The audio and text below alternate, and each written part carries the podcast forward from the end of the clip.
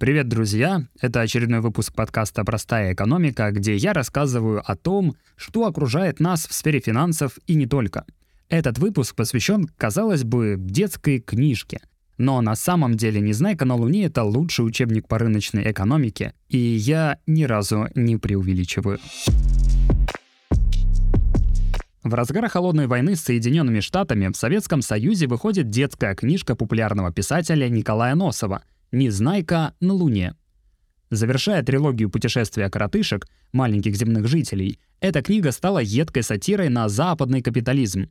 По сюжету коротышки на Земле живут в идеальном социалистическом мире. Фабрики шьют любую одежду, а в магазинах цветочного города каждый житель может брать столько товаров, сколько ему нужно.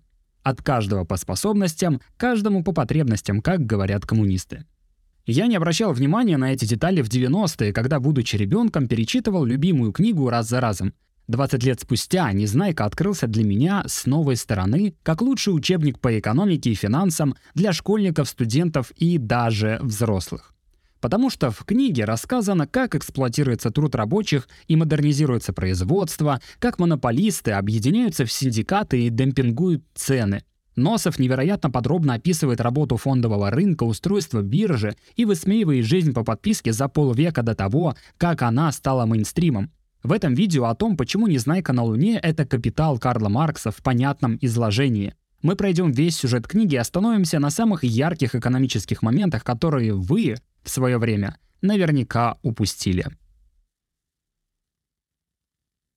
Все начинается, когда Незнайка со своим другом Пончиком попадает на Луну, где внезапно обнаруживает другой мир. Мир капитализма. На Луне все стоит каких-то денег, о которых Незнайка никогда не слышал. Поэтому неудивительно, что бесплатно поужинав в ресторане, Незнайка попадает в отдел полиции. Местный полицейский Мигль вымогает взятку, а взамен обещает посадить в тюрьму другого коротышку. У Незнайки денег нет, поэтому путь один — тюрьма. Хорошо, что вскоре суд освобождает Незнайку из-под стражи за незначительность проступка. В тюрьме Незнайка знакомится с Мигой. Он поверил в рассказы об огромных фруктах и овощах, которые растут на земле. Мига и его друг Жулио предлагают Незнайке добраться до земных семян, что остались в ракете. С помощью гигантских растений коротышки хотят решить проблему голода и неравенства жителей Луны. И тут мы переходим к самому крутому в моей жизни объяснению акций и принципа работы акционерных обществ. Чтобы добраться до ракеты, надо соорудить летательный аппарат, а для этого нужны деньги. Много денег. Для привлечения капитала под этот стартап организуется масштабная пиар-компания и роуд-шоу, в котором Незнайку представляют жителям Луны как пришельца из космоса. Это прекрасный инфоповод, чтобы каждый предприимчивый лунатик от владельца гостиницы до врача прорекламировал свои услуги в прямом эфире. Благодаря масштабной рекламе на телевизоре на следующий день в гостинице, где остановился Незнайка, уже не было свободных мест, а к доктору, который его обследовал, выстроилось лечиться чуть ли не все жители города. На этой волне хайпа создается акционерное общество гигантских растений. Каждому акционеру обещают семена гигантских огурцов и помидоров, когда летательный аппарат вернется с поверхности Луны. Спрос на акции общества был сумасшедший, особенно среди бедняков. Целыми деревнями они собирают деньги, покупают бумаги в надежде вырваться из нищеты. Причем общество гигантских растений по книге — это никакая не пирамида, а вполне законный стартап. Никто и не обещал выплачивать деньги старым вкладчикам за счет новых. Более того, деньги действительно собирались на постройку летательного аппарата. Но вскоре богачи увидели в гигантских растениях угрозу существующему режиму. Ведь когда еды станет в достатке, кто будет работать на фабриках и прислуживать в особняках? Богачи Луны состоят в бредламах, синдикатах, с помощью которых они контролируют целые отрасли. Действуя как самые настоящие монополии, бредламы устанавливают высокие цены на все продукты и ограничивают зарплаты трудящихся. И как рабочие не бьются, они не могут заработать больше установленной капиталистами суммы. Через доверенное лицо, мистера Крабса, богачи из Бредлама подкупают Мигу и Жулио, и те сбегают с деньгами акционеров. Там еще мистер Крабс получил откат, обманув своих работодателей. В общем, все как надо. Но что в итоге стало с акциями общества гигантских растений? Пиар в СМИ космического путешественника Незнайки привел к тому, что акции покупали не только бедняки в надежде получить семена, но и спекулянты с расчетом продать бумаги подороже спустя время. Такие трейдеры в экономике называются быками. Забавно, что эти спекулянты по Носову были вывезены на отдельную баржу в центр озера, и там они могли кричать сколько угодно.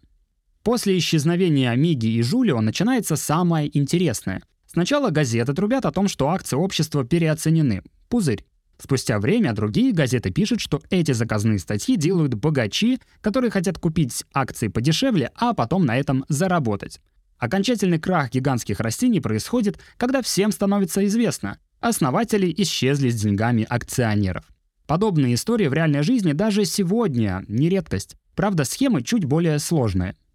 В 2003 году в Штатах появляется стартап Terranos, который анонсировал уникальный гаджет. По заявлениям фаундеров, по одной капле крови из пальца можно было проводить до 30 анализов, от проверки холестерина до выявления рака.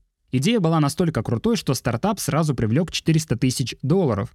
Целых 12 лет сотрудники Terranos обрабатывали образцы крови классическим методом, а чтобы инвесторы и посетители ничего не заподозрили, на время подготовки результатов их выводили из лаборатории, чтобы провести экскурсию. Неудивительно, что в 2018 году создательницу стартапа обвинили в массовом мошенничестве. А вот еще один пример. В 2016 году на весь мир прогремела компания «Никола», которая представила, нет, не новый квас, а концепт электрических грузовых автомобилей. Эксперты оценивали компанию в 13 миллиардов долларов и прочили машинам звание очередной убийцы Тесла. Прошло пару лет, и вдруг выяснилось, что компания подделала промо-видео с электрогрузовиком. Оказалось, что на ролике он просто катился с холма. Вот такие дела. Но возвращаемся к книге, в которой мы забыли про другого персонажа — Пончика. Попав впервые на побережье лунного города, Пончик наткнулся на кристаллы соли. Набив ими карманы, он отправился в кафе, где привлек внимание посетителей этой простой специей. Оказывается, лунатики ничего про соль раньше не слышали. И Пончик сделал на ней состояние. Это неудивительно, соль во все времена была источником невероятных прибылей. Например, род известных дворян Строгановых, которые финансировали казну Российской империи и осваивали Сибирь, берет свое начало от разбогатевшего на соляном промысле крестьянина Федора Строганова. К сожалению, сытая жизнь Пончика длилась недолго. Быстро смекнув, куда дует ветер, конкуренты автоматизировали производство и, снизив трудозатраты, начали демпинговать цены. Рынок наполнился дешевым товаром, и бизнес стал нерентабельным. Пончику, который эксплуатировал труд рабочих, пришлось платить огромную ренту владельцу побережья, на котором стоял завод, и в конце концов Пончик тоже обанкротился. Спустя время он нашел низкооплачиваемую работу на водяном аттракционе и стал участником марксистского кружка. А вот Незнайка попал на дурацкий остров, куда сгоняли бездомных коротышек. На Луне применяются своеобразные методы борьбы с бездомными. Нищих быть не должно, что, кстати, очень напоминает мальтузианский подход. На дурацком острове можно днями напролет смотреть фильмы, играть в игры и кататься на каруселях. Из-за такой праздной жизни коротышки теряют человеческий облик и становятся баранами. Очевидно, что через эту аллегорию Носов высмеивает безделие, низкопробное искусство и пустые развлечения, которые сегодня льются изо всех щелей через телевидение и интернет. Книга заканчивается тем, что земные коротышки прилетают за Незнайкой и Пончиком и привозят, наконец, на Луну семена, а также управляемую невесомость. Невесомость, которую бедняки получают в свои руки, становится отправной точкой перемен. То самое противоречие производительных сил и производственных отношений, которые по Марксу приводит к социальной революции и переходу на новую формацию, на Луне назрело давно. И после того, как Незнайка улетает на Землю, на Луне воцаряется счастливый коммунизм с огромными овощами и заводами, которые принадлежат трудящимся. В мультфильме опущены многие экономические подробности и некоторые сюжетные линии. Например, в книге показательно описано, как используется труд штрихбрехеров в ответ на забастовку рабочих на макаронной фабрике Скуперфильда. Кстати, сам Скуперфильд после прихода коммунизма устроился обычным трудяга на свой же завод и стал рационализатором производства. Независимо от вашего возраста, рекомендую прочитать «Незнайку на Луне». Оригинальное издание с обложкой 1965 года, которое я прочитал при подготовке этого сюжета, с радостью отправлю одному из вас. Чтобы его получить, надо подписаться на телеграм-канал и под постом с розыгрышем оставить комментарий. Разбор экономики какого художественного произведения вы бы хотели увидеть следующим. Победителя я выберу случайным образом 7 февраля. Спасибо за просмотр и отдельный респект подписчикам на Boosty за то, что поддерживаете мое творчество. Если у вас остались вопросы, пишите их в комментарии, и я постараюсь на все ответить. Увидимся в новом видео.